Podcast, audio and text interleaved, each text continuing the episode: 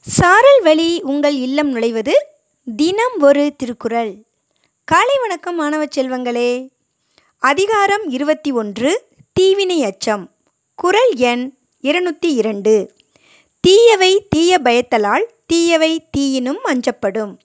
விளக்கம் தீய செயல்கள் தீமை செய்தவனுக்கு துன்பம் தருதலால் அவை தீயை விட பெரிதும் அஞ்சத்தக்கவையாகும். தீமை செய்வது நெருப்பை விட கொடியது. நெருப்பு மற்ற பொருள்களை எரித்து சாம்பலாக்குமேயன்றி நெருப்பு வைத்தவனை ஒன்றும் செய்யாது. ஆனால் பிறருக்கு தீமை செய்வது தனக்கே தீமை உண்டாக்குமேயாகையால் அந்த நெருப்பை விட கொடியது என்று அதற்கு அஞ்ச வேண்டும் என்று கூறுகிறார் திருவள்ளுவர். மீண்டும் குறள் தீயவை தீய பயத்தலான் தீயவை தீயினும் அஞ்சப்படும். நன்றி மாணவ செல்வங்களே. வாழ்க வளமுடன் வாழ்க வையகம். மகிழ்ச்சியாய் இருங்கள்.